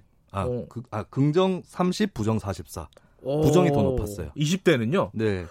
이건 왜 그럴까요? 이게 20대가 특별히 정부 여당에 호의적인 건 아닙니다. 이번 네. 조사에서도 대통령 지지도나 민주당 지지도에서 20대 지지율이 전체 낮았죠? 지지율이랑 어. 비슷해요. 아, 비슷한가요? 더 예, 낮은 건 아니고. 그렇습니다. 아. 그래서 이게 이제 조국 전 장관하고 추미애 전 장관에 대해서 좀 태도가 다르다. 조 아. 전 장관 임명 강행 때도 20대는 찬성률이 가장 낮은 세대였는데 음흠. 여기서는 좀 추 장관하고 조 전 장관이 분리돼 있다. 20대에서 음. 이게 이제 20대 내부 여론을 알 수는 없습니다. 20대 여성이 뭐 어디에 많이 뭐 응답을 했고 이런 것들을 알 수는 없는데 네. 그래서 제가 추정을 할 수밖에 없겠어요. 예. 아무래도 20대 여성이라든지 이쪽에서 여성 장관에 대한 지지가 있는 것이 아닌가. 음. 그리고 이제 조전 장관이 받았던 의혹 같은 것은 아직까지 많이 나오고 있지 않기 때문에 네. 좀 다르게 볼 수 있지 않을까 그렇게 보여집니다. 음흠. 아, 20대가 추 장관에게 긍정적인 평가가 높다. 네. 어, 참, 어, 이게 참 해석이 어렵네요, 이거는. 어, 어쨌든. 자, 그러면 이게 앞으로 좀 달라질 수 있을까? 이것도 좀 한번 봐야 될 부분이겠죠? 네, 이번 조사는 이제 양적 수치만 놓고 보면 윤 네. 총장 쪽이 살짝 웃을 수도 있는 그런 조사이긴 한데. 그렇죠. 숫자만으로. 예. 근데 이제 민주당 지지도가 워낙 높기 때문에 추 예. 장관 쪽을 편들어주는 여론이 글쎄 더 탄탄하고 단단하다라고 그렇게 추정은 할수 있겠습니다. 네. 근데 이제 역으로 추 장관 쪽이 이제 지지층한테만 호소하는 뭐 그런 행보가 되게 된다면 네. 거꾸로 이제 지지하지 않는 층은 윤석열 총장 쪽으로 결집할 수도 있는 아. 예, 그래서 계속 팽팽한 상태가 유지될 수도 있을 것 같고요. 예. 사실 이 조사는 윤 총장이 좀 유리한 조사이긴 해요. 왜냐하면 현업 정치인이 아니기 때문에. 예, 정치적 찬반 대상에서 좀 벗어나 있는데요. 예. 근데 만약에 윤 총장이 통합당 쪽 사람 이라든지 보수 쪽이다 이렇게 비춰지면은 그것은 좀 불리하지 않을까. 음흠. 윤 총장한테는 예, 그렇게 네. 전망이 됩니다. 그리고 이제 양쪽 다 지금 이제 가족에 관한 의혹들이 나오고 있는데. 예. 네, 결국에는 자신과의 승부에 문제가 있는 것 같아요. 얼마나 음. 공명정대한가. 예, 그런 부분들까지 이제 앞으로 좀 관건이 되지 않을까 예, 그렇게 음. 보여집니다. 지금 이제 이 조사는 그 두 사람에 대한 조사인데 이게 이제 전체 정치권으로 좀 영향을 줄 수도 있지 않느냐. 워낙 사건이 크기 때문에 네. 원래 큰지는 모르겠지만 커졌기 때문에 그렇죠. 그렇죠. 예. 어떻게 될까요 이게? 이게 이제 법조계 이슈가 워낙 여러 건이 지금 걸려 있는데 네. 저는 조금 의문인 것이 예. 지금 가장 큰 이슈는 삼성 바이오로직스 아, 의혹, 그렇죠. 그러니까 이재용 부회장. 불기소 건이 아닌가 싶은데 예. 이상하게도 대다수의 정치인들이 이 문제에 침묵 을 하고 있습니다. 어. 저는 이 문제를 좀 더 지켜보고자 하는데 예. 대선 주자급 중에는 거의 뭐 심상정 정의당 대표하고 안철수 국민의당 대표 요 정도만 기소 촉구 의견을 냈고 음, 어, 이상하게 저는 두 사람을 제가 김수민의 눈으로 지켜봤는데 김종인 통합당 비대위원장하고 이재명 경기지사예요. 두 사람이 예. 여기에 대해서 한마디도 안 했나요 아직? 지금 최근에는? 언급이 없습니다. 아, 제가 왜 그렇군요. 이상하게 생각하냐면 김종인 위원장은 박근혜 최순실 게이트 때 처음에는 국민들이 좀 어, 재벌 기업들이 정치 권력에게 협박을 당해서 돈을 내놨다 이렇게 음. 생각하는 사람들이 많았거든요. 음흠. 근데 김종인 위원장이 그때 이거는 삼성이 최순실을 통해서 박근혜 대통령을 농락한 거다. 아하. 주범이 삼성이다라는 언급을 했었던. 그랬군요. 그리고 재벌 개혁 음. 전도사였잖아요, 사실은 예. 김종인 위원장이. 그리고 이재명 지사 같은 경우도 민주당 정치인 중에서 좀 어, 진보 성향, 음흠. 비교적 더 진보 성향이고 실제로 지사를 하면서 이산화탄소 누출 사건 관련해서 삼성이랑 충돌한 적도 있었습니다. 경기도에 삼성 관련된 공장들이 많기 때문에. 그렇습니다. 예. 근데 왜 두 사람이 침묵하는가? 왜 왜요? 왜라고 보세요? 이게 뭐 발언을 하지 않고 있으니까 의도를 명확하게 할 수는 없겠죠. 예. 이재명 지사가 경기지사기 때문에 중앙정치 얘기 안 하는 건 당연하다 이렇게 볼 수는 없을 것 같아요. 그 동안에 많은 발언들을 해왔는데 전국구 정치인인데. 예, 혹시 그래서 이게 뭐 의도를 떠나서 이런 얘기가 들려올 수 있겠다. 본인이 지금 재판에 걸렸기 때문에 여러 가지로 좀 위축돼 있는 거 아닌가. 네, 그런 좀 분석을 저는 할 수밖에 없겠고요. 음. 김종인 위원장은 이 사람은 이제 skip이 주특기예요. 이렇게 아. 본인 당의 불리한 이슈들은 그냥 넘어갑니다. 그리고 이 건도 기소가 되든 안 되든 민주당이 더 큰 책임을 질 거다 이렇게 예. 보고 있는 것 같습니다. 그래서 넘어가겠다. 민주당이 알아서 해라, 검찰이 알아서 해라 이런 음. 입장이 아닐까 싶어요. 검찰발 이슈들이 앞으로 어떤 정치권에 어떤 영향을 미칠지 정리하면서 마무리하죠.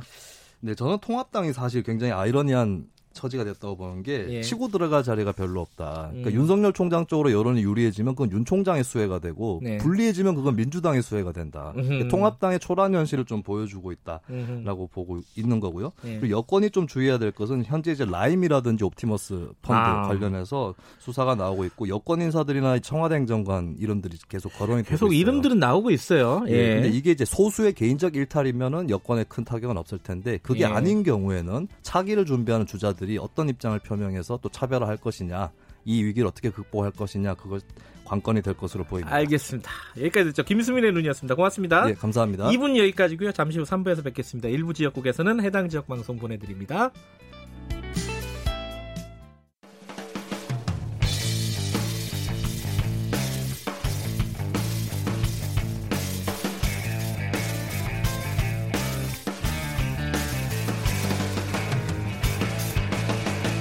김경래의 최강 시사.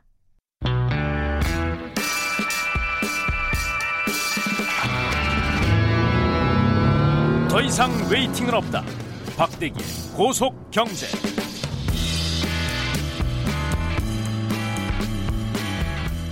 박대기의 고속 경제 KBS 박대기 기자 나와 있습니다. 안녕하세요. 네, 안녕하십니까. 오늘 부동산 얘기, 아, 부동산 얘기가 굉장히 커져 버렸어요. 그죠? 예. 6.17 대책 내놨는데 반발이 국민적으로 약간 저항의 느낌이 있어요. 이게 뭐 효과가 있니 없니부터 시작해가지고 네. 제대로 된 정책이니 아니니 그 와중에 김현미 장관이 청와대에 불려갔단 말이에요. 네, 지난주 목요일이었죠. 원래 이런 일은 그렇게 드, 아니 뭐 자주 일어난 일은 아니잖아요. 그죠? 네, 그렇습니다. 일단 어, 어, 어 떻습니까 이번 대책에 대해서 다들 음. 어떤 반응이나 시장 평가는 어때요? 네. 일단 이번 대책이 나오자마자 꺾이지 않은 건 사실입니다. 아파트 거래량이 급등했고요. 거래량은 일단 급등했다. 예. 예. 원래 이제 거래량이 급등하면은 가격이 좀 오르는 신호가 되는데 네. 6월 달에 아파트 거래량이 올 들어 월별 기준으로 가장 많았습니다. 음. 음, 벌써 이제 9천 건이 집계가 되는데요. 네. 특히 이제 어, 노도강 금강구라고 하는 이제 서울 외곽 지역 예. 노원구가 1,100건으로 이제 9천 건 중에 가장 많았고요. 네. 어, 특히 이제 노원구 같은 경우에는 5월 거래량이 두 배 정도 됐는데 이 중저가 위주로 거래가 많았고 또 하나는 이제 토지 거래 허가 구역이 된 이번 그 삼성 대치 청담 잠실동에 있는 강남구와 송파구도 어, 올해 가장 많은 거래량이 됐습니다. 음. 이거는 결국 이제 사기 어려운 식으로 규제를 묶어버리니까 네. 그 전에 마지막으로 사겠다. 뭐 이런 식으로 좀그 한정품 마케팅이라고 하잖아요. 스타 뭐 별 무슨 다방 뭐 네. 가방이 귀해진다 그러니까 막 살려고 하는 것처럼 limited edition. 예. 이제 뭐 갭 투자도 막아버리고 또 이런 지역에 예. 구입을 막아버리니까 그 실제 규제가 발, 발현된 발동되는 날하고 발표일하고 좀 갭이 있었거든요. 네. 그 사이에 이제 많이 거래를 한 것 같습니다. 음.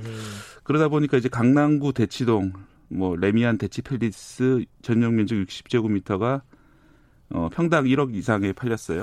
이게 서울의 두 번째 사례가 되는데, 평당 1억이 넘어요. 네, 음. 어 이게 이제 2억 2천, 그러니까 기존 지난해 10월보다 2억 2천만 원 높았고요. 네. 뭐 그렇게 팔렸는데 이 대치동 학원 때문에 대치동 지역이 많이 최근에 좀 인기가 있는데, 네.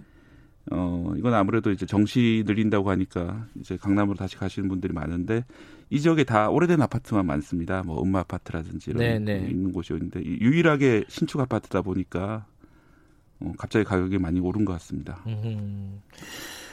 그런데 예. 오름폭 자체는 좀 둔화되긴 했습니다. 이제 6월 다섯째 주 한국감정원 시세를 보면요. 어, 수도권 주간 아파트값이 0.16% 상승했는데 어, 그 전주가 0.28%거든요. 네. 그래서 에, 바로 가격이 떨어지는 건 아닌데 오름폭이 좀 내려가는 건 맞는 것 같습니다. 그래서 어 그래서 이 대책 자체가 뭐 기름을 부었다라고 말하기는 전 좀 어렵지 않나 생각이 들고요. 네.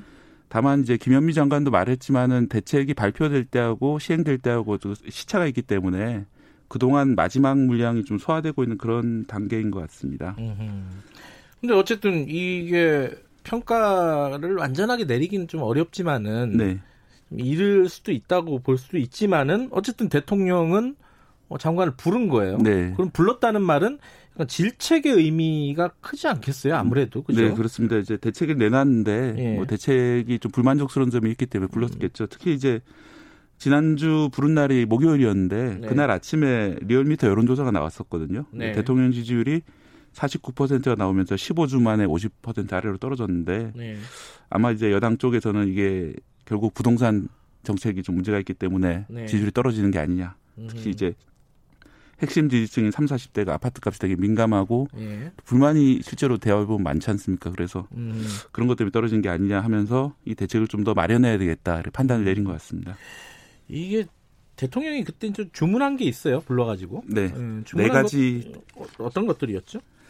네. 첫째는 실수요자, 생애 최초 구입자, 그리고 전월세 거주 서민에 대한 지원 방안을 마련하자. 네. 두 번째는 주택 공급 물량을 확대하자. 네. 이게 좀 새로운 내용이고요. 세 번째는 다주택자 등 투기성 주택 보유자의 부담을 강화하자. 이거는 세금을 좀 올리자 이런 뜻으로 해석이 음, 되고요. 네. 또 하나는 마지막으로는 어, 집값이 불안하면은 즉각적으로 추가 대책을 마련하라 이렇게 음. 지시를 했습니다.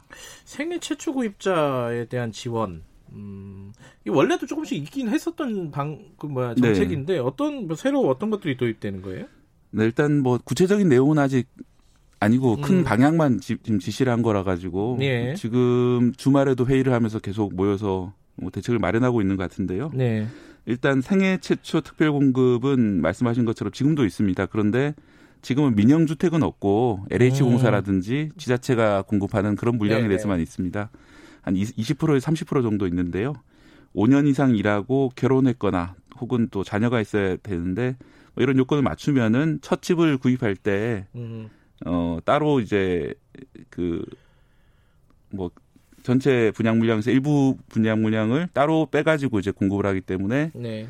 어, 생애 최초 구입자가 좀 더 이로운 그런 제도인데 아마도 그 공급 물량을 민영주택으로 확대를 하거나 아니면 음. 이제 국민주택 중에서 더 비중을 높이는 식으로 바꿀 것 같습니다. 또는 음. 요건을 좀 더 완화해가지고 5년 이상 일하는 걸 좀 줄일 수도 있겠고요. 네. 그리고 이제 실수요자와 전월세 거주 서민에 대한 대책은 아마도 대출 금리 같은 걸 깎아주거나 음흠. 아니면 이제 뭐 청약 시 더 편리한 점을 더 주지 않겠냐를 판단이 되고요. 그러니까 수요를 막 묶는 정책으로 포커스가 맞춰지다 보니까 네. 그냥 뭐 나 내가 살 집 한 채 살라 그러는데 그것도 못 사게 하냐 뭐 네. 이런 불만이 막 터진 거잖아요. 그래서 네. 거기에 대해서 대통령이 얘기를 한 거고 두 번째 얘기한 공급 물량 확대는 기존 정책하고는 좀 다른 정책이에요, 그죠? 네. 그 현 정부는 사실 여러 번 걸쳐가지고 공급 부족하지 않다 음흠.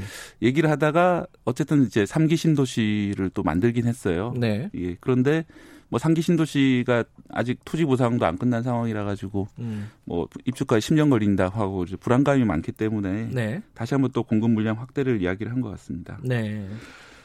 사실 어 지금 6.17 대책 중에서 사람들 가장 큰 불만이 서울 지역 재건축이 더 어렵게 됐다. 음. 그런 점들이거든요. 공급이 부족해질 거다. 네. 뭐 이런 얘기. 예. 최근에 인터넷 뭐 글 중에 이런 글이 좀 공감을 많이 얻었는데요. 네. 1980년대, 90년대랑 지금하고 비교하면은 그때는 사실 80년대 같은 경우에는 포니도 상당히 좋은 차였거든요. 네. 뭐 포니만 있어도 아 우리 집 차 있다 이렇게 자랑할 수 있는 그런 상황이었고 음. 또 그랜저 이러면은 아 사장님들이 타는 차 그랬는데 지금은 그런 차에 대한 그런 눈높이가 상당히 높아졌죠. 그래서 뭐 수입차는 불나니까 차라리 국산차 낫다 뭐 이런 말까지 나올 정도로 우리나라가 많이 선진국이 되면서 자동차도 좋은 걸 타고 그렇게 하는데 음. 근데 집 문제는 1980, 90년대랑 지금하고 비교하면은 큰 차이가 없단 말이죠. 음, 집 면적 자체도 뭐 그때 20평, 지금도 20평이고 예. 그리고 상당수 아파트들이 80년대, 90년대 지어진 아파트에 사- 여전히 살고 있고 예. 또 여의도 같은 경우에는 1970년대 아파트가 많지 않습니까? 예. 그래서 뭐 전반적으로 생활 수준이 향상됐는데도 불구하고 아파트는 옛날 그대로다. 예. 여기에 대한 불만들이 사람들이 많습니다. 그래서 어, 오래된 아파트를 재건축할 수 있게 해달라, 혹은 신축 아파트를 공급을 더 늘려달라 이런 요청이 많은데 그런데도 불구하고 정책은 그런 공급을 줄이는 쪽으로 형성이 돼 있다 보니까 네. 여기에 대한 불만이 많은 것 같습니다. 그래서 아마도 이제 공급 물량 확대를 해야 된다 음. 이런 지시를 한 것 같습니다. 어, 그리고 세 번째가 세금인데 이건 뭐 종부세를 국회에서 지금 여당이 추진하겠다는 거 아닙니까? 그죠? 네, 사실은 지난 국회에서도 이게 올, 지난해 말에 이제 제안이 됐었었는데 네. 어, 지난 국회 통과 안 됐던 걸 이번에 아마 다시 통과시키려고 할 것 같습니다. 음. 0.5에서 3.2%가 지금 세율이거든요. 네. 그거를 최고 0.8% 포인트 올려가지고 음. 4%까지로 하겠다. 뭐 이렇게 돼 있습니다. 네 번째 뭐 즉각적인 추가 대책이야 뭐 계속 내겠다는 거고. 네. 어 근데 이 와중에 뭐 정부 여당 입장에서는 굉장히 좀 안 좋은 어 사건이 하나 있었죠. 이게 청와대나 이게 고위공직자들이 다육책을 갖고 있는 사람들이 여전히 많다. 네. 안 팔았다.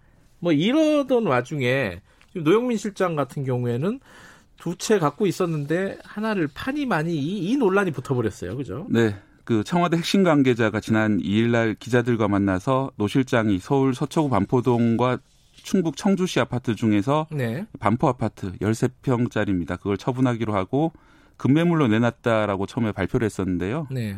이 핵심 관계자는 사실 기자들끼리 이제 용어로 뭐 대변인을 가리키는 거죠. 그래서, 그렇죠. 그래서 이제 뭐 사실상 이렇게 보도를 할 수밖에 없는 상황이었는데 45분 뒤에 다시 문자 메시지를 보내가지고 이 반포가 아니라 청주의 아파트를 팔기로 한 것이다 이렇게 음. 정정을 했습니다. 네. 그래서 뭐 청주가 아시다시피 그쪽 지역구시고 한데 왜 이렇게 했을까 좀 의문이 많이 드는데요. 이 네. 시장에서 봐서는 아 역시 청주 아파트보다는 반포 아파트가 앞으로도 계속 오를 거다라는 신호를 줄 수밖에 없는 거죠. 하지만 이제 경제적으로 따져보면 사실은 청주 청주 아파트에 비해서 반포 아파트는 그동안 꾸준히 올랐거든요. 네. 뭐 당연히 보면 앞으로도 그동안 올랐기 때문에 앞으로도 잘 오를 수밖에 없다라고 이제 판단이 되는데 하지만 문제는 뭐 그런 식의 그런 앞 미래 시세를 내다보고 거래하는 것에 대해서 상당히 이제 부정적인 반응을 보였었는데 뭐 이런 식으로 어 실제로 살지도 않는 아파트에 대해서 시세를 바탕으로 거래를 하는 것이 청와대 시 글쎄 뭐 올바른 일인지 잘 모르겠습니다. 만약에 네. 반포 아파트를 팔았다면은 네. 어, 어떤 효과가 있었을까? 아 그래도 예 청와대 참모들도 반포 아파트를 음. 파는구나라고 오히려 그렇죠. 좀더 나은 신호를 줄 수 있을 텐데 아, 무슨 그리고- 사정인지 모르겠지만. 예, 예. 뭐 중간에 이제 말이 바뀌니까 더 그런 것이죠. 뭐 처음부터 뭐 그랬다면 할 수 없지만은 처음부터 청주 거 팔, 팔겠다고 해서 팔았으면은 뭐 예. 뒷말은 있었겠지만은 지금처럼 이렇게 되진 않았겠죠. 자 어찌 됐든 간에 뭐 이거는 사실 어, 청와대뿐만 아니라 뭐 국회에도 많아요. 국회에도 네. 많고 뭐 지금 경실련 발표에 의하면은 어 어디야 시의회 예. 어, 이런 데도 굉장히 많죠, 그죠? 예, 저도 좀 시회 시의원들 보유량을 보고 좀 충격을 받았는데요. 맞아요. 네. 어, 가장 많이 보유하신 의원은 강대호 의원 서울시 의원인데요. 네. 어, 30채를 소유하고 있다고 돼 있습니다. 서울 중랑구, 경기도 가평군에 다세대 주택 21채, 연립 주택 9채 그리고요. 이 임대 사업자죠, 이 정도면은 그죠? 네. 음. 제가 볼 때는 이 정도면은 그 집 관리하는 것만 해도 상당히 힘드실 텐데 의원까지 하시니까 참 대단하신 것 같습니다. 자 마지막으로 이 6.17 대책이 이제 효과를 나타낼지 뭐 어떻게 될지 모르겠지만은 네. 앞으로 이제 전망 아파트 가격 어, 전망을 해보면 어떻습니까 부동산? 네, 지금 부동산 가격이 약 6년 정도 계속 오르고 있거든요. 그래요? 예. 음. 그런데 과거 사례를 보면은 어, 한 5년 정도가 한계였지 이제 이보다 더 많이 길게 가기 어려운 그런 상황입니다. 항상 그래요? 이제 그 자산 가격이라는 게 끝까지 오르지만 않죠. 오르다가 내리다 하기 때문에 사이클이 있죠. 네. 예. 그렇기 때문에 뭐 언제가 될지 모르겠지만은 언젠간 한번 떨어질 테고 제가 조심스럽게 전망하는 거는 그건 아마 공급을 늘릴 때 음. 그 시장의 이제 수요 공급 논리에 따라 가지고 네. 떨어질 수 있지 않나 생각이 들고요. 네. 2008년 이후에도 한 차례 떨어졌었습니다. 음. 다시 2003년경부터 상당히 오르다가 네. 2008년 이후에 좀 내려갔었거든요. 서울 가격이. 네. 그, 어, 그 내려갈 때는 사실은 더 이상 집을 사면 안 된다 이런 게 상당히 많이 퍼졌었죠. 그렇기 음. 때문에 뭐 시장이라는 게 항상 오르기만 하는 건 아니기 때문에 현재 이제 소유하지 않다고 해서 너무 좌절하실 필요는 없지 않나 생각이 들고요. 네네. 어, 다만 이제 적, 음, 적, 적절한 대책은 계속 수정해서 발표하는 게 맞다라고 생각이 음. 듭니다. 그래요. 뭐 정책이 네 번이 됐든 스무 번이 됐든 뭐 네. 그거 갖고 싸울 일은 아닌 것 같고 아, 저- 제대로 된 정책이 나오는 게 중요하겠죠. 네. 자 오늘 여기까지 듣겠습니다. 고맙습니다. 네. 박대기의 고속경제 KBS 박대기 기자였습니다. 김경래 최강 시사 듣고 계신 지금 시각은 8시 43분입니다.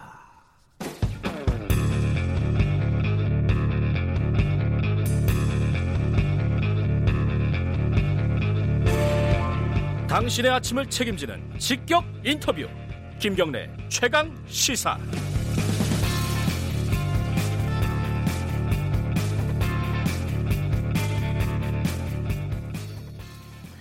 아, 변이수 하사라고 기억을 하실 겁니다. 이제 남성에서 여성으로 성 전환 수술을 받고 그 뒤에 군에서 강제로 전역이 됐죠. 어, 본인은 계속 국방 어, 자기는 이제 복무를 하겠다라고 얘기를 했는데 이게 또 마지막에 어, 전역 처분 취소 신청을 했는데 이걸 기각을 했습니다 군이. 그러니까 이제 못 하게 된 거죠 최종적으로. 뭐 그 다음에 남은 절차는 뭔지 그리고 여기에 대해서 어떻게 생각해야 되는지 오늘 오랜만에 모시네요. 군 인권센터 임태훈 소장님 나와 계십니다. 안녕하세요. 네, 안녕하십니까. 그 지난 3일인가요? 그 변호사가 이 강제 전역을 취소해 달라고 이제 청구를 한 거잖아요 군한테. 네, 소, 그- 소청을 한 거죠. 소청을 했는데 네. 그거를 결과적으로는 기각했죠. 기각을 했다. 네. 이게 이제 최종적인 결정이 돼 버리는 건가요? 어떻습니까? 어, 군에서는 최종적인 결정이죠. 그래요. 예. 그다음부터는 소송으로. 그렇습니다. 행정 소송을 음. 해서 이제 승소를 해야지만이 네. 복직 결정을 받을 수가 있는 것이죠. 일단 그 군에서는 이거를 기각한 뭐 명분이 있을 거 아닙니까? 이유가 어떤 거라고 설명을 해요?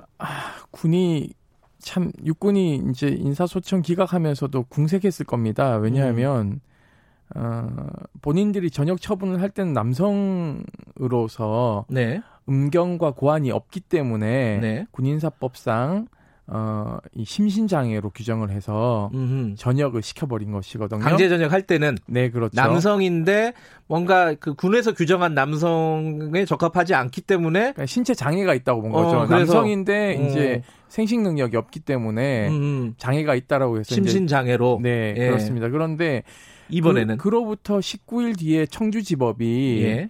어, 이 성별 변경 허가를 해줬습니다. 음, 이제 여성으로 완전 인정을 예, 해준 거죠. 예, 여성으로 예. 인정했는데 그 과정을 보더라도 사실은 법- 법원이 어떤 결정을 했냐면요. 네.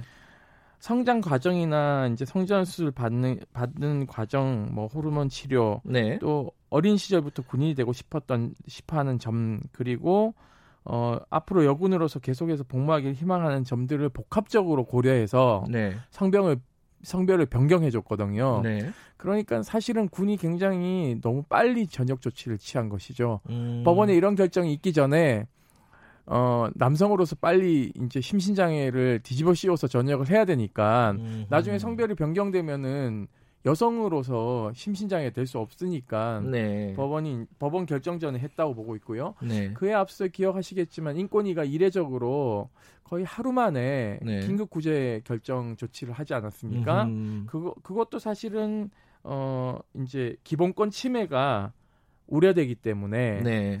어 전역 심사를 3개월 동안 좀 연기해 달라. 아, 전역 심사를 네. 예. 왜냐하면 인권위가 좀 조사 좀 해야겠다. 음. 근데 지금 전역 조치에서 만약에 전역이 되면 이것은 어, 성별 정체성에 의한 차별 행위의 개연성이 높다라고 네. 사전에 이미 인권 침해의 개연성이 높다라고 인권위는 본 것이죠. 음. 그러니까는 우리 군이 굉장히 당혹스러웠던 것 같아요. 음흠. 이런 전례가 네. 입법 전례도 없고 법률 규정도 없다 보니까 빨리 우리 군에서 시끄, 더 시끄럽기 전에 내보내야겠다 이런 음. 생각을 한 것 같습니다. 그래가지고 어쨌든 그 처음에는 아까 말씀하셨듯이 남성으로서의 심신 장애를 들어가지고 전역을 시킨 건데 네. 요번에 결정할 때는 남성이 아니잖아요 법적으로도 그렇 그렇죠. 고 생물학적으로도 그렇고 그럼 이번에는 참 이게 참 논리적으로는 어려 어렵네요 그 군에서는 그죠? 그러니까 논리적으로 공세한 거죠. 사실은 음. 그 인사소청에 인사소청에는 군인만 들어오는 게 아니라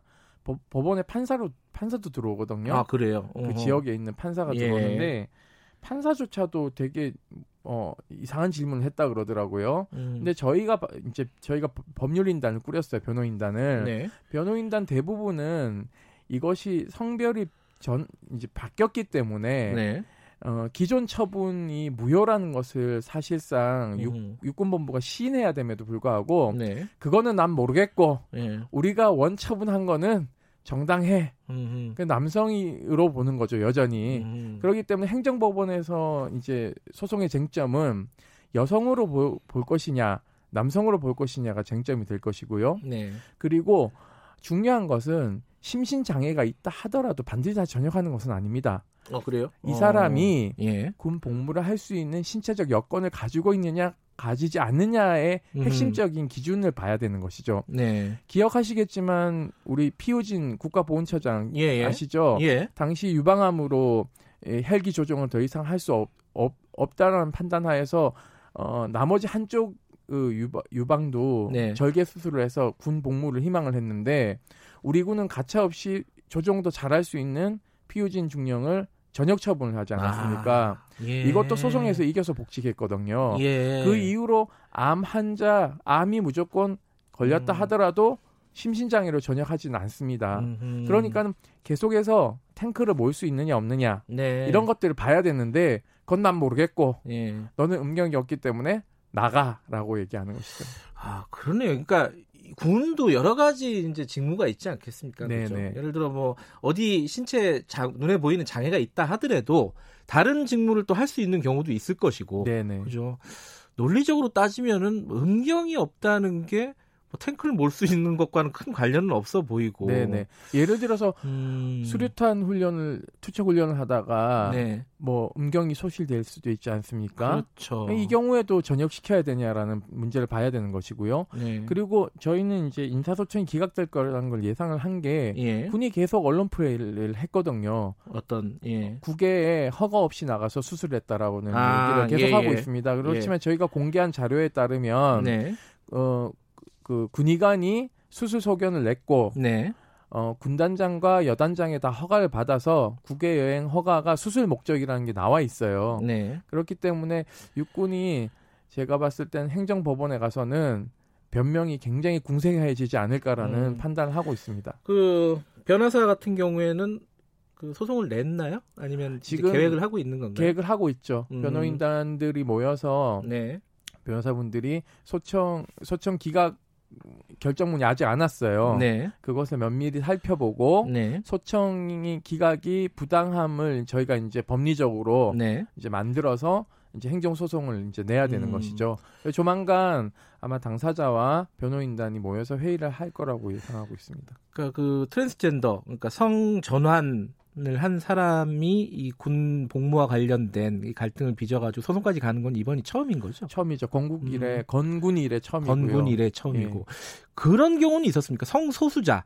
가 있, 잖아요 또, 뭐 트랜스젠더와 또 다른 성소, 네네. 그런 부분에 대해서 이제 군 적합성, 복무 적합성 이런 걸 가지고 다퉜던 경우는 있어요. 어, 성전환자에 대한 부분은 네. 이제 성별 주체성 장애로 해서 네. 이제 전역을 시키는 게 우리 군의 예. 입장인데 그 전에 이제 남성 동성애자나 여성 예. 동성애자란 이유만으로는 네. 전역 처분한 사례는 없습니다. 그래요. 네. 음, 그러면 이제 요번에 어떤 소송 결과에 따라서 전체적으로 어떤 기준이라든가 이런 게 정해질 가능성이 높겠네요. 그죠? 그렇죠. 일단은 음. 남성에서 여성으로 성전환 수술을 하려고 하는 사람 네. 또는 했던 사람들이 이제 어떻게 이 사건 이후에 네. 소송에서 판결문에 따라서 네. 뭐 복직을 한다던가 또는 어 군에서 계속 복무를 희망하는 것이 어 허락되는 기준점이 될 수 있겠다고 볼 수 있죠.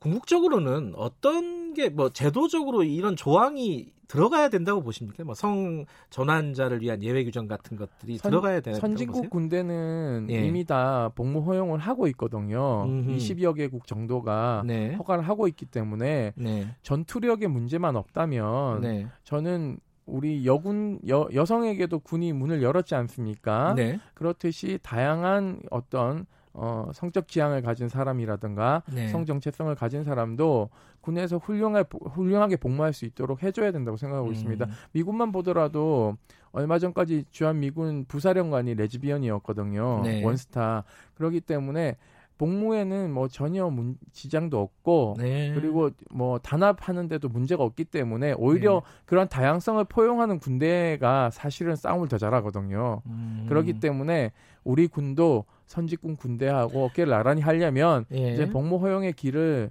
열어야 되지 않겠나라는 생각을 가지고 있습니다. 근데 사실 이제 최근에 국회에서도 그 차별금지법 때문에 이제 네. 한바탕 소동이 있었잖아요. 네, 정의당에서 발의를 했는데 발의도 어려웠고 네네. 실제로 여론조사 설문조사를 해보니까 국회의원들 상당 부분 수는 얘기하기도 꺼려하고 있고 그래도 60, 네. 민주당에서 65명의 의원이 찬성한다고 나와서 전 좀 놀랐습니다, 사실은. 음, 오히려요. 예, 아, 예. 그 숫자가 네네. 어. 왜냐하면은 기존의 20대 국회에서는 이- 민주당에서는 이거 얘기하기가 좀 굉장히 음. 꺼려했거든요. 왜냐하면 음. 19대 때 그 법안을 냈던 의원들이 전화 폭탄과 항의를 너무 많이 받아서 예. 법안 철회하고 이랬는데 네. 그에 비해서 65명이고 민, 미래통합당에서도 한 7명 정도가 음. 찬성하고 있어서 아 이게 국회가 조금 바뀌고 있구나. 그래요. 왜냐하면 음. 여론조사에서도 이미 80% 정도가 찬성을 국가- 하죠. 찬성을 네. 하고 있기 때문에 네.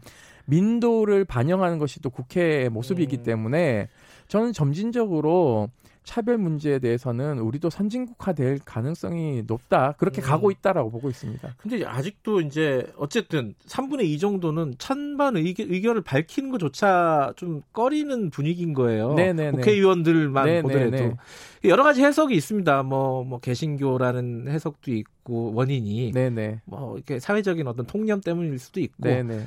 뭐가 제일 핵심이라고 보세요?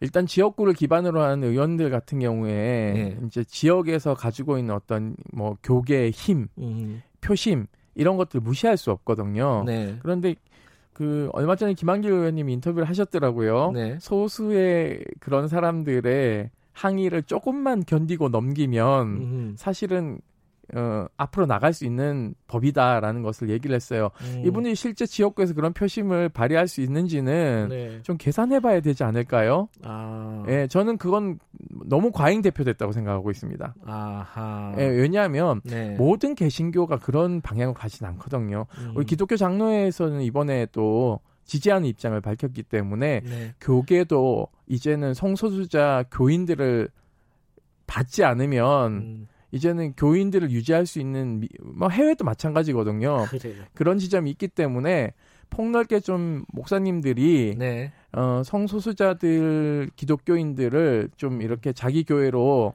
끌어들이는 네. 차원에서라도 저는 이 문제를 좀 적극적으로 받아들여야 된다고 생각하고 있습니다. 알겠습니다. 그 그나저나 변희수 하사는 건강하십니까? 건강한데요. 네. 이번에 소청을 쉽지가 않을 것 같아서. 소청에 조금 기대를 했는데 저는 기대를 하지 말라고 했는데 그래요? 예. 뭐 소송 과정을 통해서 또 많이 회복되지 않을까 보고 있습니다. 알겠습니다. 여기까지 듣겠습니다. 고맙습니다. 네, 감사합니다. 군인권센터 임태훈 소장님이었고요. 자, 오늘 퀴즈 정답 나갑니다. 2번 대치타입니다. 자, 커피 쿠폰 당첨자 목록은 K, 어, 김경래 최강시사 KBS 홈페이지에 올려놓도록 하겠습니다. 자, 정답은 2번 대치타입니다. 자, KBS 일라디오 김경래 최강시사 7월 6일 오늘 여기까지 하고요. 저는 뉴스타파 기자 김경래였고요.